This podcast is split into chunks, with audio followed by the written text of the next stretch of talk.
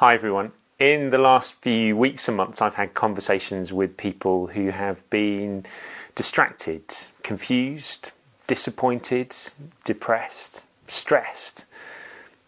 They've not always been the easiest of conversations, and maybe you've had similar conversations. Maybe you're feeling one of those things yourself.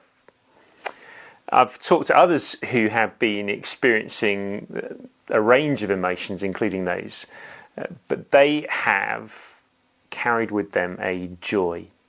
It's a joy that cannot be taken away by the circumstances they're facing. Today, I want to help you if you've lost that joy to rediscover it, and if you've kept it, to find a way to nurture it so that it might grow. And perhaps even if you haven't ever had it, to discover it for the first time. I'm going to read to us from Matthew's Gospel, from chapter 4, verse 18. As Jesus was walking beside the Sea of Galilee, he saw two brothers, Simon called Peter and his brother Andrew.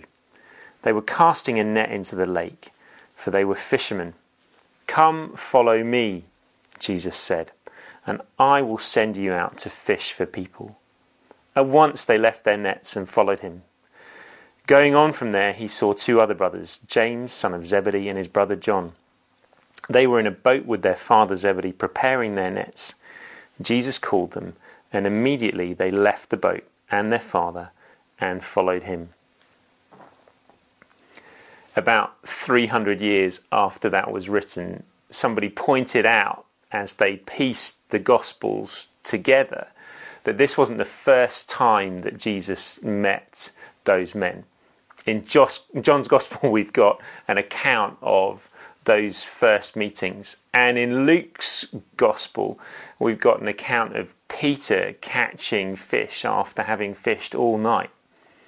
So, this isn't the first time that Jesus has met these men, but it is a defining moment.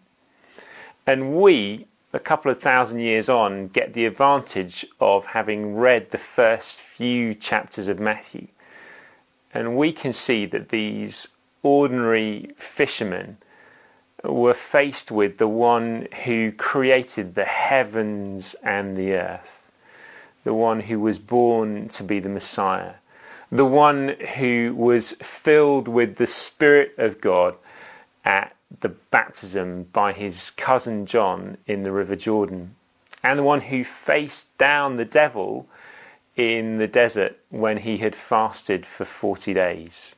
The Son of God, the Creator of the universe, was with them by the Sea of Galilee. And he, he says to them, Come, follow me.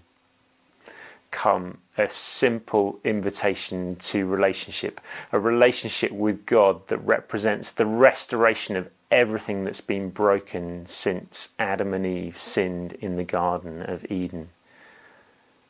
Follow me, an invitation to repentance, to a new life in the kingdom of God, and an invitation that comes to be together. Notice that Jesus doesn't issue those invitations to individuals, but to pairs. Tom Wright, the theologian, uh, says that fishermen made good business. It wasn't luxury, it wasn't poverty. So there must have been something profoundly magnetic about Jesus' personality and presence that meant that they were willing to leave behind their identity, their livelihoods, and their families at that point. They followed, they made friends, and they changed the world. They changed the world as we know it. Uh, the rest is history, but it's not a completed history because it's a story that we are involved in. If you're a Christian, at some point or in some period of your life, Jesus made himself known to you. The Spirit of Jesus came to you. Perhaps you were by yourself or with other Christians or reading the Bible. You had an encounter with the living God. And that encounter was a way through which God invited you into that restored relationship.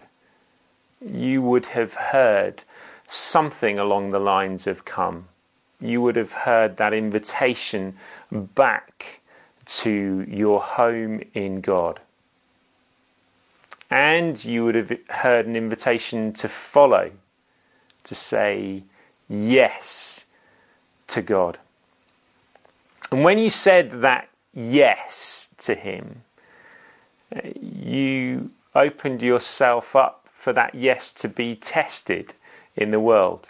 Tested in a world that brings distraction, stress, grief, and confusion. For many people today, being a Christian feels like an invitation to be an amateur philosopher on social media or in the workplace or wherever.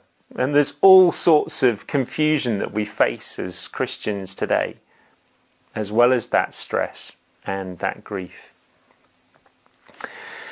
And our following of Jesus, if we're honest, can go from the skip with which we started to a trudge. And even for some of us, your following of Jesus may look something like a toddler standoff. The question I want to ask you today is what pace are you following Jesus? What pace are you following Jesus? Whilst you're thinking about that, I want to just speak briefly to anyone who's watching this who isn't a Christian. If you're not a Christian, I'd want to say to you that following Jesus is the most amazing adventure that you will ever have. You will start that adventure not knowing where it's going to end for three of those four men who said yes, they end up being martyred for their faith in um, quite brutal circumstances. But the life they lived and the life they gave to others was extraordinary and changed the world. We don't all end up as Christians with such dramatic lives and deaths. But we do end up knowing the one who invites us into that relationship, the creator of the heavens and the earth, and the one who loves us like no other. So, back to you, Christian. What I want to say to you is whatever your answer to the question, what pace are you following Jesus? I want to encourage you to look up, to look up from the feet with which you follow, and to see who it is who first said to you, Come, follow me.